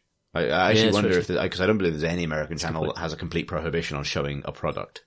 Yeah, the BBC struggle with this, having to actually, you know, film reality a lot of the time. Very, Yeah. be very careful. Well, it's definitely a challenge that will hit as they do esports. You that. Yeah, goodness me. Um, like, uh, yeah, like, it's just a, a funny thing. But yeah, there's a sort of, there's no other circumstance I can think of where a barely announced revolutionary sequel to a new game has just been quietly on television For a year. for a year. what a scoop. Right there on national television. Like, it's going to turn out that, like, I don't know, Gregg Wallace is Half-Life 3 and he's just been there Oh, on, no. on television God, I hope not. all this time. Awful. I don't know why I chose Gregg The Wallace. dark really. future. We live in a dark future, Tom. Oh no, we do actually. Mm. Forgot that. Nothing's off the, nothing's off, off the, off the table now. No. In terms of what? Could happen. Indeed. But no, thank you for your email. That, that is interesting. Oscar writes, Hi podcast. Hello. I really think Pip as oh. chaotic neutral makes the most sense. Because oh. Sera is chaotic neutral, and that's who Pip would be if she were a Dragon Age character. Definitely chaotic and mostly good, because she's fighting with concerned with fighting for the downtrodden, but also a bit evil because of pranks. There's no question. Cheerio. Are there lots of pranks in Dragon Age Yeah. 2? It's a- the Dragon Age Inquisition. This is not too. Um, yeah, it's a it's a pretty pranks and bants heavy game. Like, what kind of pranks are we talking about? Is it like, you know, buckets of water on the top of doors? Or It's not it... really like pranks you see. It's like written into the dialogue, Right. so it's like stuff that's happened when you've been away from the base for a while and you hear about it, like that Like kind of what? thing. I can't remember off the top of my head. There's a lot of bants. There's a lot of pranks related bants. I really don't remember Bants. Really? You only played like the first couple of hours of Dragon Age One, though. Yeah, it was very much swampy. Yeah, there was some there was some light bant, but There you was wouldn't. swamp, and there was also a really terrible thing that happened to one of the characters of my, in my acquaintance Yeah, really early on. Yeah, there's some terrible stuff. But when you, you know, settle into your relationships with characters, there's quite a lot of bants in Dragon Age. Hmm. It's any, like any story, it has its, it has its serious moments, it has its, The, the experience lost and they Like have to learn to bant again. yeah, exactly. It's That like, takes time. we have to band together. in this moment of crisis. There's a lot of bants. I see. No. Oh. Yeah, I can, I can sort of see that. Um, I, for a while, I, you know, when I was playing Dragon Age, there's a character that reminded me of you and now completely no longer does. Because, um, she's a, a, fr- a friendly team player. Yeah, yeah, that's not really any of my skill sets, No. is it? No. So yes, thank you for your contribution to the is Pip evil or not debate. Thank you. We haven't fully resolved that yet, but So neutral is just maybe. yeah. It's just normal, so. isn't it? Chaotic, no, chaotic neutral, like, so lawful neutral is, is, is perpetually maybe, Right. in the words of Oasis. um, but, um, That's not how that song goes. no, um, but, um, but chaotic neutral means that you end up neutral because you are sometimes good and sometimes evil. Okay, that that's sense. more interesting. If that makes sense as a distinction. You just even out. It's fine. You Yeah. give some money to Net. charity, you kick someone. Yeah. Right. That, that, and that is, Okay. yeah, we're kind of zooming in on, we've located Pip. Make some buns, have a tantrum. Yeah. It's fine. Yeah, Yeah. exactly. Okay, Yeah. good. Um, Brian writes, Recently, I found myself really wanting to get into Rainbow Six Siege, but I find the idea that I'll need to interact with other humans completely anxiety inducing, and the thought drives me away. It's not that I have a problem interacting with other humans, more so that I have a problem interact, oh, hang on, I've more so that when I game, I simply want to be solitary. I spend most of my day interacting with my users, I'm a sysadmin, and upon going home, I want nothing more than to shut people out and have them leave me alone. I have a friend with whom I work closely, and he's always gaming with friends and consistently invites me to play Siege or Heroes of the Storm, but I always bow out as I'd rather be left alone. Part of the reason for this, I believe, is the fact that I like to go at my own pace. In my day-to-day life, I find myself needing to acquiesce to the demands and needs of other humans. When I sit down to game, I simply want to go at my own pace and take my time to explore or take in the world. My question is this. What is your gaming style? Would you prefer to go it alone so that you can go at your own pace, or would you like to game with others? Is there something wrong with me? That as soon as I am informed that a game is primarily co-op, my interest drops to zero? Thanks. Brian. So I have a solution to Brian's problem, which is that he play Rainbow Six Siege with the people for whom he is being a systems admin. Because, you know, if he's going to be multiplayering at work, you know, in terms of concepts and interactions, maybe he could get them involved in playing some Rainbow Six Siege. Yeah, I, I think I think the question was, can I play this at home? Because I, I assume he's busy during his work hours. Well, now you're just being difficult. I've come up with a perfectly good solution. Well, play Rainbow Six Siege while you're at work instead of doing your job. Yeah. Okay. When you're in the more social frame of mind. okay. Yeah. No, that's I see. You know, I do see where you're going with that. It seems like he has a connection with gaming being quite just a solitary, you know, um, meditative, explorative s- experience. Some people play Heroes of the Storm like that. I'll tell you that. Yeah. You can play Rainbow Six Siege with bots as well. I think that's the thing. It's not the really the whole experience. I think I. fi- I see what you mean. Yeah, no, I, I do agree. And I, I'm not a huge fan of competitive games anymore, really, very much. But um, I enjoy co-op, but sometimes have turned down co-op in, in you know invitations when I've been enjoying a single player experience or in a more solitary frame of mind. So it's interesting how the, your mood affects the type of games that you enjoy at any Yeah, point. it's, it's settled to me in that I play a lot of multiplayer games and I like them, but they make me sad sometimes. And they play, um, they still love single player RPGs, so they don't play as, as many of them as I used to simply because of time. But I still love being immersed in a single player game and being able to be solitarily immersed in something like that. Yeah. And, but somewhere between those two totally opposed extremes is co-op, and I don't like co-op. I really like co-op. And, huh.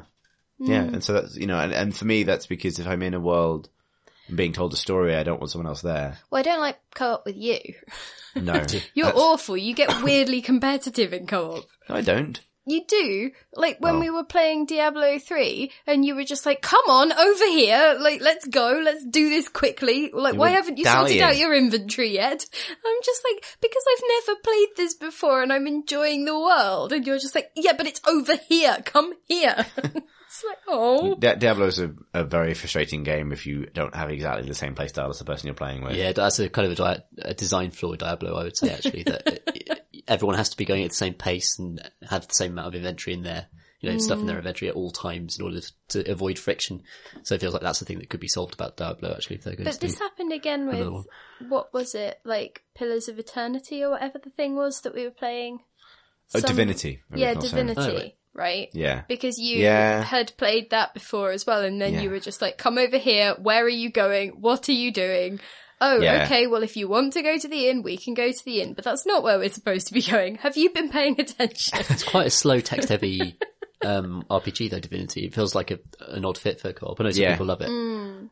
But Yeah, I it mean, didn't work for me at all. for Portal we 2 were- and stuff like that where the kind of the jape the japes are built into the tone of the experience um or stuff like Left 4 Dead Mm. where you know the, the competition there is between you and the AI like the, the AI director actually trying to Yeah, I suppose I love Destiny raids, and that's a big form Yeah. of co-op. That's Yeah, something I did that's love. true. Um, but yeah, this this is no, like I don't like anything where you lose the story if one player decides to just run ahead. Yeah. like because I just Because there you go. also Bye. because a lot of these games, like you know, the immersion is important to me, and like if that is not something that you share completely with your pal, then yeah But isn't it exactly like going for a walk with me? Because I've is. stopped to look at something and It you're is. just like, oh, for God's sake, can we not just go? that's an excellent point. Which I suppose maybe you don't want to replicate in a game, fine. yeah, Eh. But yeah, I, I like co-op and that's why I like things like Dota or things like Paladins or when I did play Overwatch, Overwatch, is because I was happy to be on the same team as my friends, but then I kind of take on their mood as well. So if it's, if one person is desperately having an awful time, mm. then that means that I can't not notice that and not sort of try and either cheer them up or you know it gets a bit weird like so everyone kind of needs to be in the same headspace otherwise it sort of falls apart Yeah. so what was the question? What just what our style of Oh, okay. approach to this was. So I think we've you know. I think i'll hmm. play a bit of everything. Hmm. I certainly found that my my style has changed as I need to be able to account for my gaming time a bit more accurately and and you know almost justify it a little bit more. I find myself spending far less time playing games for myself. Because it's not doubling up as anything other than hmm. purely escapist entertainment for me, which is valuable, but uh, loses its value I think over time, or it becomes harder to justify. Hmm. Uh, Javier writes, Dear Crate and Crowbar, I have a short and sweet question. You mentioned that the expectations for a new Half-Life game delivering on the quality of narrative seen so far makes no sense and is likely, but don't you think their silence revolves instead out of a lack of an engine? In the olden days, sequels were like new consoles for PC gamers. A new Quake, Unreal, CryEngine, or Source means a new generation of games. Do you think that maybe several failed attempts at a groundbreaking new Source engine is the biggest impediment, in turn causing them to re- restart Half-Life 3 every few years over the last 12? Uh. I think the answer is yes. I well, at least, hmm. or at least in part, yes. haven't they said that they're doubling down around source 2 though Yeah, like as part of the ama like yeah. So the AMA is the thing I think we should Yeah, so into here. when we did the last pod, it was hours before the AMA happened, and as predicted, not much re- was revealed at all. But um, Gabe Newell did say that um, they look at new technology when they're looking at ways to kind of to go and ways to where to put their time into new games, and that new technology for them, what seems to be exciting at the moment is VR. I'm not sure that and Source Two seems to be like a necessity. It seems to do things that previous Source Yeah, it's an incremental in, you know, improvement over Source One. It's not a And it feels Yeah. like, you know, it does a lot of networking stuff and kind of behind the scenes stuff that is much better for them if they're trying to sustain games like Dota 2 on this huge scale. Um, but it's not necessarily the kind of fidelity leap that you'd see with, um, the last edition of Source when they were demoing Half-Life 2 and it was physics was new, you know, before proper physics was in games. Um, so that type of leap again is probably what's going to be required to excite Valve to look into creating a new game. So it sounds like that, that VR is, is that for them at the moment.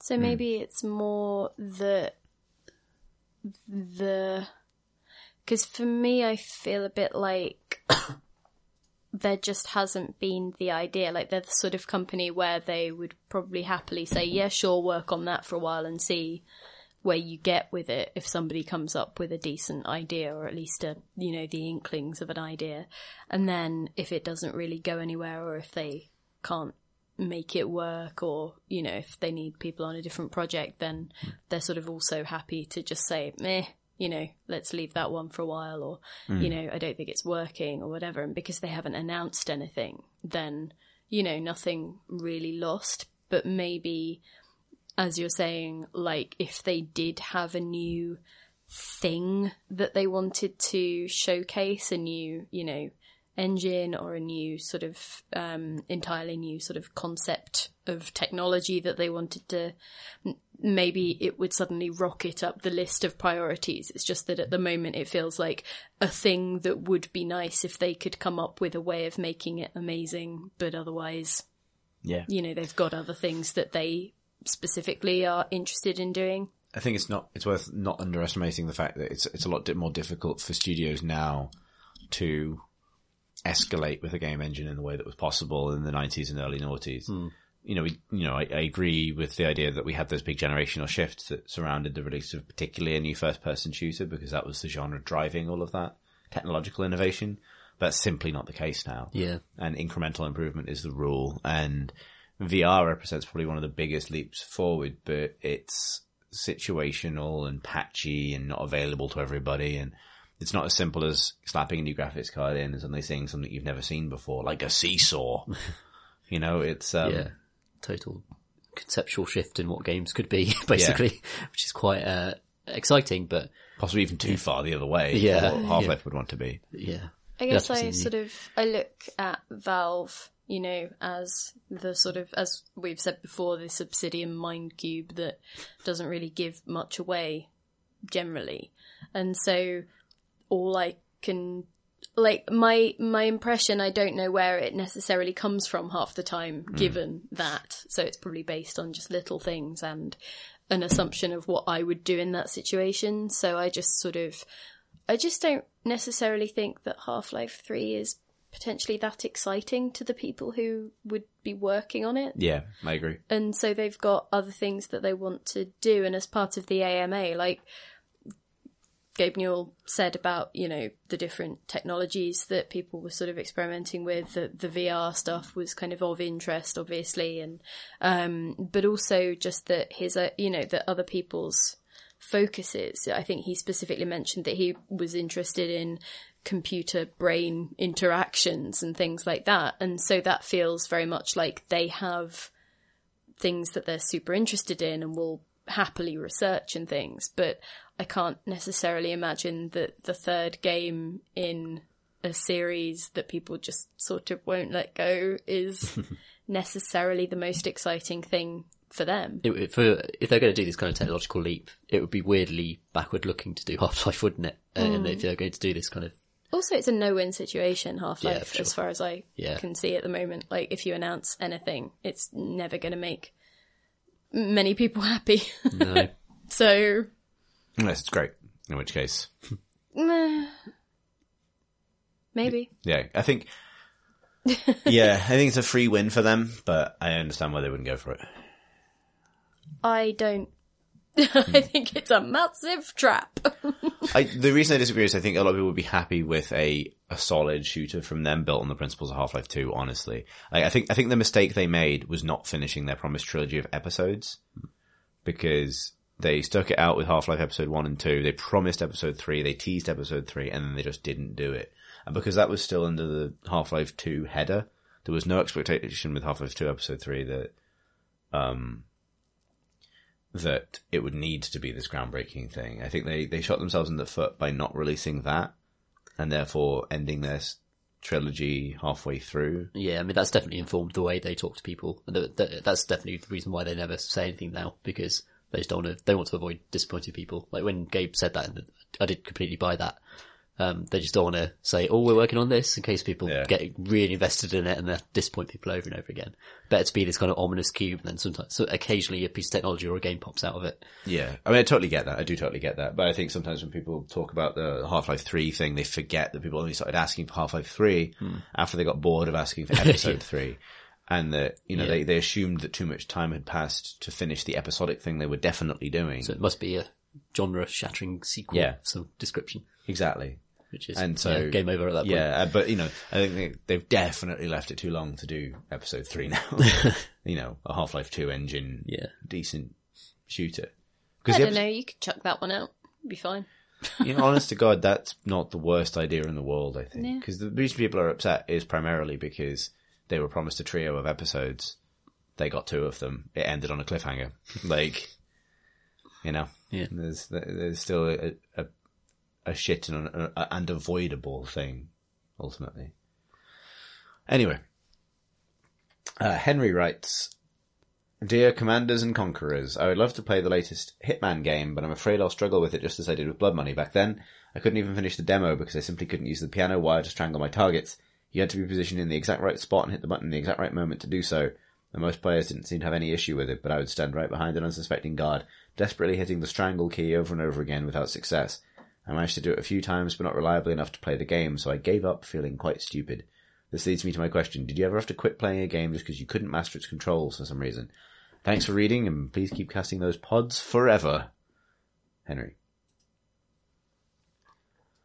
So, I had to stop playing Thumper because, uh, or I did it first, and then it was only when I went back to it that I got the hang of it, and that's because when it's teaching you, it doesn't really explain what it's doing. It's a series of cues, and you know, it sort of it tells you a little bit, but you you're sort of intuiting it, and some reason I had thought that in order to I think maybe execute a turn or something, you had to hold keep the button held down, but you just had to tap it and because I was keeping it held down for what I thought was the right duration, it kept doing slightly odd things and so I would miss turns because it wouldn't register as a tap sometimes, but sometimes it would because I would happen to release it at the right time for something else, I think. And so I just got so fed up of what felt like, um, a random fail when I went round a corner that I couldn't understand because I thought, oh, well, maybe it requires, you know, some kind of, you know, millisecond specific timing and I'm just not getting it. And then it turned out, oh, you just don't hold space down. Well, fine.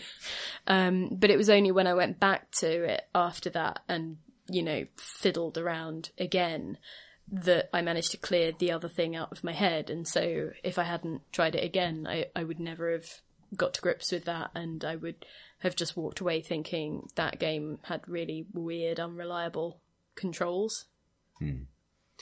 Yeah, I think um like I actually agree. Like I always really struggled to get into the original Hitman games because the controls were so obtuse.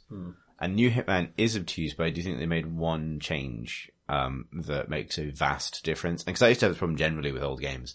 Like there was definitely back in the day, along with there being an acceptance that sometimes PC games just wouldn't fucking work. There was also an acceptance that control schemes would be weird, and you would need a printed out sheet of key bindings for each new game just to understand how to interact with it. Um, some standardized control schemes have helped with that, but so have a willingness from sort of UI designers basically to give you prompts for what will happen when you press a button. And the new Hitman is, is particularly good at this because as you're walking around, it pops up to tell you what will happen if you press E now and what will happen if you press X now and all the rest of that. And it'll even give you a little bit more contextual information like, you know, it, there's a difference between walking up to push someone if you'll just you know push them over or you know into something you know like a pile of bins not that you can do that but you know what i mean? And if you are going to push them off a ledge like it'll clarify it'll say eliminate under the push. So it'll just give that qualifier to the action which means that when you press the button you're very rarely you don't end up in that situation we were talking about earlier about having it spiral out of control because you didn't know what the buttons would do. Um it gives you it tells you exactly what will happen when you push the button. Um before you push it. And what that means is that when, you know, that whole thing about getting into position and then finding that the garrote button doesn't work can't really happen because you know you're not in position if that prompt hasn't shown up. Yeah. So I'd actually encourage, um, Henry to, to try Hitman, the new one, if that was his problem with the old one, because even though the controls are still a little bit fiddly, uh, that extra layer of clarity means that you don't end up in that situation, I think. So yeah, Cool. it's a good gam. Yeah. I like it. Damien writes, G'day from Australia. I went back to Elite Dangerous after Chris described the recent changes going on in its universe. Wanting to do some trading, I did a Google for trading advance, trading advice and found the database search tool which not only showed me the prices of wares in any system, but also tell me the ideal location to buy and then sell any ware for maximum profit within a limited radius of my current system. I debated whether or not I should use this tool to cash in or if it was too exploitative. I would not have had this internal debate if this tool was within the game itself made available by the developer. What is the best community made tool that you've used for a game? Was this tool so essential or enhancing that it would have really been the develop that it really should have been the developer which included it within the game in the first place? Cheers, Damien. So like that is an interesting debate because like there there is also like because it, it is a fine line. Like there's an iPad app that I, I tried but don't like. Um, that is like I think it's produced by Roccat, which allows you to like sync your tablet to your PC and create like custom control schemes on the tablet. And that's actually pretty sweet if you're kind of running like a like a simulator setup because you can literally surround yourself with touch screens that yeah. activate ship functions That's pretty rad. with like custom UI and stuff. And that's pretty cool. I find it a bit janky and uncomfortable when you're just sitting at your PC normally, um, and not really necessary, but that, that is fine, but it's not something that you would, doesn't give you an advantage, but it's not something that you would expect Frontier to have included. Although it'd be cool if they did. Um, but yeah, something that gives you a straight up advantage with no downside is a really tricky thing to, to reconcile, I think. I think sometimes I've looked up things like in um, Sunless Sea, uh, I looked up, you know, uh, trade rates and things. So for buying and selling. And that was simply because I felt like if I had been, um, if I was a captain in this game, I would have made notes of these things as we went round. It's just that because there was no sort of note making ability in the game, I hadn't. And so I figured that as a, like, it, it didn't interfere with my immersion in the game that I had that information to hand and it didn't feel like cheating and it didn't hmm. feel like it was breaking anything. It felt more like the internet was sort of filling in a system which should have been either should have been part of the game or was left out for expediency but wasn't a thing that I felt I should be without necessarily. Hmm. Sounds like you also um, the questioner is just skipping a system they didn't want to interact with, which is fine, maybe. It's a way of finding Yeah. your own difficulty, isn't it? And improving Yeah, the I flow think of it the is game for fine. yourself. Like, I feel like when a lot of these things also do end up in the game one way or another. Like, um, I don't know if this will necessarily, but there would be no harm in it because again, it allows players to, to determine their own difficulty. Um, like, I think maybe developers sometimes look at the tools that people are developing around in game and use that as guidance to what's actually important to people or what people are finding boring. Like, Yeah. if someone is searching out a tool to play a game in a certain way, then chances are maybe that's just the way the game should be. Like, you know, um, in the latest Dota UI overhaul, not the latest one, but one of the most recent ones, they incorporated loads of things that had previously been only, like loads of data and stats and things about games that you could only previously find in stat tracking websites that pulled things from the API. The example I think we would all go back to for this is Destiny, um, which had, um, which has a really interesting series of things that you can do with the with the API for that game, um, where uh, Bungie maintain a website and all of your character information, your profile, your vault full of items, all of that stuff is available online. And with a browser, you can move things between your vault and your character and back again and, and whatever without having to return to town on the fly. So if you have a computer next to you, you can, you know, and you are in the middle of a raid and you need something from your vault and you don't want to quit out, you can just parachute it in as long as you've got the space to do so. But that requires a browser and that was obviously something that people wanted access to, but not everyone has a personal computer right next to wherever they play their console games. So, you know, apps were inevitable and initially the Bungie app was pretty bad and didn't give you all the functionality that you wanted. Um, and so the, the kind of the, the, the third party apps arrived and they were a lot better. And then they started to incorporate other functionality that had been developed separately to that, like event timers to help you find the public events. So you didn't have to hang around too much on planets waiting for a specific public event to spawn. You'd be told what was likely to happen in the next 10 minutes. And so these little sort of packages of tools came that enhance the experience of play with no downsides really Yeah. for anybody. And then Bungie improved their own stuff and that, you know, eventually sort of fed back into, you know, and now it's sort of an accepted part of the game that you can, you know, you go back to town to get stuff out of the vault, but only if that, only if for whatever reason you don't have your phone on you. I think um, there's also the the idea that the developers will give you tools that hopefully will push you towards playing the game in the way that they want you to play it, but that doesn't necessarily mean that the way you want to play it is bad if it diverges from that. For example, I can imagine that Bungie kind of wanted people to sort of be surprised by these events when they happened in World, and they also probably wanted you to perhaps use them for earning, you know, upgrades on weapons and things like that, but over time. But people don't necessarily have that time or you know that time would have been longer than their enjoyment of the game without those extra sort of apps and the event mm. timers and things. And so it's not necessarily in Bungie's interest for the player to stick with their vision of it Yeah. you know Actually, in the in, interesting inverse of that, but I think reliant on the same logic is it also doesn't make sense for Bungie to release an official public event time at all. because I like the first time I saw a public event in Destiny, it blew my mind because I didn't realize. Now I know that game inside out because I played it so much. I know when in what you would think of as the single player missions, it briefly phases you into a multiplayer instance and out again seamlessly. Um, and those public events could happen in any ve- in any form of a multiplayer instance, including the ones that are sandwiched in the middle of, of single player. So I thought I was playing single player, and then suddenly a, a, satellite falls out of orbit, and then I'm defending it with other players, and they've sort of all seamlessly come in. But then I go into the next area of my single player bit, and those players just go away, and I'm left on my own again. That's a brilliant trick. Um, it would have been spoiled for me if there was a part of the interface I could have uncovered that said, next public event in Plaguelands due in two minutes. So, but that said, after, you know, fast forward a couple of hundred hours, and I am mega familiar with the game systems. I know exactly how it works and I know what I'm looking for. I'm looking for a particular Warsat public event. At that point, I would probably get bored if they made me wait. Yeah. So at that point, the fact that there are third party apps is great. And it means that kind of you can have both in a way because you have the surprise factor and the kind of magic trick for that first generation of players because the game conceals that information but then the third party is there to prop up players that have invested heavily and for whom the surprise is now meaningless.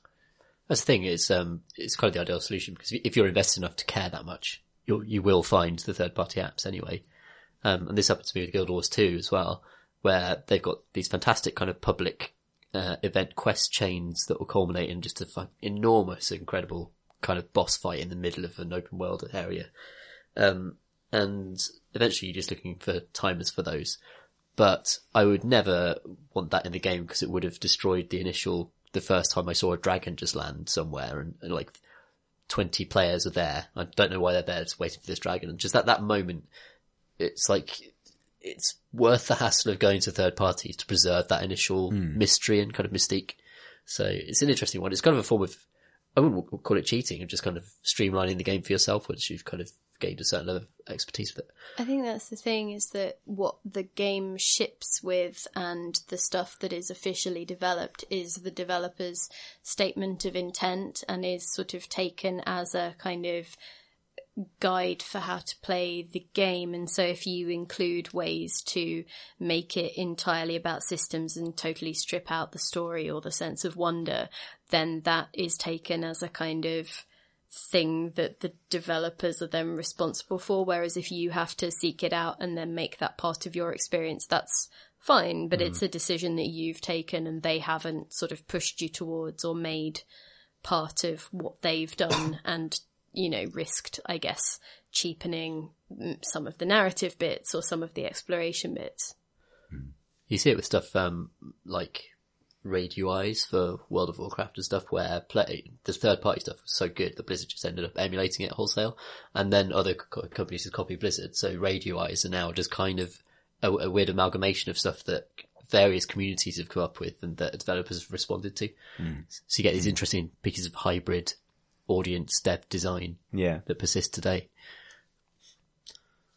Yeah. That is super interesting, actually. Yeah, watching that stuff kind of sold in. But I don't think you should feel bad about getting your trade data from Google because oh, no, God knows I do. and actually, that kind of brings us neatly to our to our next question, which is also about the value of your time. Uh, Iray, I think I'm pronouncing that right, says, I'm currently playing through Pillars of Eternity as I found myself with a reasonable amount of time while job hunting. However, while working, I can never find the time necessary to truly enjoy a 60 plus hour RPG. Do you have any recommendations for condensed RPG experiences that will scratch my D&D itch without leaving me a tired husk of a man? Or is the satisfaction linked too heavily to the timescales and scope of these games to ever be reduced to a more manageable size? All the best, Iray. Those games are super, super long. Yeah. I wish they weren't. Like, I love Pillars of Eternity, but wow, that game is huge. yeah. So I, I, almost don't have a hope of finishing it for the reasons the questioner describes. Hmm. It's just too much. Um, I think uh, it's not necessarily D and D, but I love the Mass Effect games for being relatively concise. Yeah, forty hours rather than hundreds. Yeah, which is still a lot, but you know. Yeah, yeah. Um, I think we mentioned earlier. Banner Saga is a decent fit for this um, because for sure it's yeah. it's it's decently long, but it's not infinite, and it's, it's also as well. I think crucially, it's sort of it feels kind of episodic. It's a linear tale in some ways, even though your yeah. choices do matter, and that means that it's not like a, an intimidating open world that you can get totally lost in. It's you know yeah, really cool game. You can dip in and out. Might be worth seeing if there's any um, RPG type stuff on tablet or whatever, because tablet and mobile in general sort of tend to be viewed as more things that people can play in smaller chunks of time. So mm. that might be a, a, a, an area in which to start having a little look. Yeah. Um, I suggest Darkest Dungeon as well. Um, that's a good Yeah, that's good. sort of pint-sized dungeon exploring game that you can dip again, dipping out of. I think sometimes the key isn't length so much as the ability to like put it down and pick it back up again Yeah, and keep definitely. playing a little bit more and enjoy it. Definitely. Yeah, that's definitely the problem with something like Pillars of Eternity where if I went back into that game now, I I put it down and completely lost. times, yeah, no idea where I am or what my party's built to do. yeah. Was Because you know I'm excited about um Torment Tides of Numenera, which is out pretty soon. Um, but I know that when that comes out, I need to put the time aside because like I need to play it, and it's you know like I'm invested in that setting and I love that type of RPG and that kind of writing, so I should play it. But I know that even if I love it, I'll walk away from it and not be able to reconnect with it. So yeah, Yeah, the last time I played Baldur's Gate, tried to play Baldur's Gate 2, which is a game that I've enjoyed very much, but repeatedly had the same problem with. Um, I think there's a, actually like a journal writing function within the game that I tried to use to write journals. Um, but it just dissolved into madness. like it was just, just trying to record the stat builds of what I was trying to do with various characters alongside trying to, you know, keep pace with all the narrative stuff. And it just doesn't work. Like I was considering with the next big RPG, just leaving myself like an audio diary, just recording myself talking about like, what the hell? will we ever find this? And you'll have scrawled like turned back on the wall of your flat in jam. That's we'll right. find you just like slumped Ow. with the, the, tape dictaphone recorder next to you. Or Yeah. you could leave the dictaphones around the office and so have that be like it'd one be of the collectibles in the open world adventure So that the- is. Tom PC Senior gamer. disappeared six months ago. Discover what the fuck happened to him. It would be like in The Witness, you know. far too much pillars. But it's like you're just sitting there with a dictaphone, just kind of like saying, "Oh, here's Jake. He's a tank. Uh, he's got this. These are his skills. This is how you use him. He synergizes with with uh, you know Jane. She's really good at magic, and you know this is how they interact. Also, you're on a quest to save the world. These three quests are at midpoint. They're, this one's important. Just kind of leaving myself an audio kind of log of every fucking thing I need to know about. You end game. up more like like Dale Cooper in Twin Yeah, Peaks at yeah. this point. That'd be amazing. like Diane. Like, all right, uh, I need three more goblin skulls, and it's not the guy you think. It's the guy in it's the blacksmith in the other town with the tree. He wants that for a jerkin. And uh, the kobolds here are excellent. I might do this actually. This sounds like a funny feature. Yeah, exactly. I'm, I'm going to do this. I'm going to do this with Numenera. That's what I'm going to do. yeah. Well, Nice. I'm trying to think of a Twin Peaks. Um, Well, Virginia thing. or something. Yeah. okay, that's uh, that is, uh, I guess, the the answer to that question is play a big RPG, but while role playing Agent Dale Cooper from Twin Peaks. That is Brilliant answer we came up with. Yeah, great. um, And a feature. Yeah, hooray. hey, good meeting, everybody. That's what we were doing. I don't know. Any other business? No, that that is all of the questions we've got time for. If you'd like to send us a question for a future episode, you can do so by emailing us questions at crateandcrowbar.com. You can also tweet us at Crate and Crowbar. You can hang out on our Discord channel with our community. Uh, the link for our Discord channel is on the top bar of our website at crateandcrowbar.com. And I've asked about short URLs and don't know yet. We'll find out. We'll figure something out. But anyway, it's a button on our website. You can push that. You can do anything. Um, if you would like to follow us individually, I'm C Thursten on Twitter. That's C T H U R S T E N. Tom is At PCG Ludo, which is L-U-D-O. I'm at Philippa Warr. Sorry, I was just totally looking in the other direction and wondering why you don't ever spell the PCG part, but then it's letters. Self-evident, It's- isn't it? Yeah. It's all there. so no, he doesn't spell the. Ludo part. No, but he, do- Oh, he he does. does, doesn't he? Yeah. Yeah, you see. Right. Right. Sorry. Yes. Go on. Anyway, so I'm at P H I L I P P A W A double R. Mm, That spells Philippa Warr. it- yes. Um. So My sister does that. what? The um the counting my name on her fingers, I think. I heard her doing it over the phone when she was working out my email address. And she actually I she had to do the same like It's a complicated name. weird pausing a lot of Ps. finger like counting. Um. Also, this is so. Uh, we have. Well, I guess we should just say Crane is now supported by Patreon again. Uh, we haven't actually started charging our backers yet. We're not going to do so until the you should get on that. Well, no, the plan we have stated is that we are No, going to start. we're going to start doing so at the in uh, the first podcast in, in February. And the way Patreon works is, um, it all gets totted up at the end of the month. So uh, we're doing this so that partly we can, you know, gauge what we're going to do. We've, we've, we've detailed our plans before on the podcast, and it was again on the website, and links in the show notes and so on. So the next podcast. Yeah, so the next podcast will be the first one that we tick the little box that means that backers are charged, but nobody is charged until the end of the month anyway, because it's on a per podcast basis. So we're doing this for two reasons. One is um, so that we can get a sense of, you know, how much how much support is out there, but also so that anyone who wants who maybe backed the Patreon before and would like to not has uh, ample time um, to detach themselves. Um, but yeah, so we're running the Patreon again with a view to bringing in more guests to the podcast and making it more sustainable, but also so that we can start thinking about cool spin-off things. Um, the, the first thing that we're definitely doing is Tom and I starting next month will be doing a monthly, um, sort of like hobby and wargaming podcast, which will focus on the stuff that we are personally doing every every month. So that'll be like a little bit of my X-wing stuff and a lot, probably a lot of our collective Warhammer projects, the sort of assorted games workshop things, but just sort of a meander around the, you know, our experience with hobby gaming in, in a given month. But that's only the first of a pretty big range of things we'd like to be able to do with with Crate and Crowbar. And so your uh, support is very, very welcome and is uh, incredibly heartening to see. So thank you very much if you're a Patreon backer. And if you'd like to become one, you can do so at patreon.com forward slash and Crowbar, which is where you'll find all of these assorted details. And Just a dollar. just That a dollar, nice. just one dollar. That's basically a quid. increasingly so, increasingly so. Um, but yeah, and I promise that in future episodes of the podcast, I will have a shorter Patreon spiel. That's my personal project. And Let's not make promises we can't stick to. Oh, indeed. and that is all the podcast we've got time for. Thank you Thanks for listening. everybody. Everybody.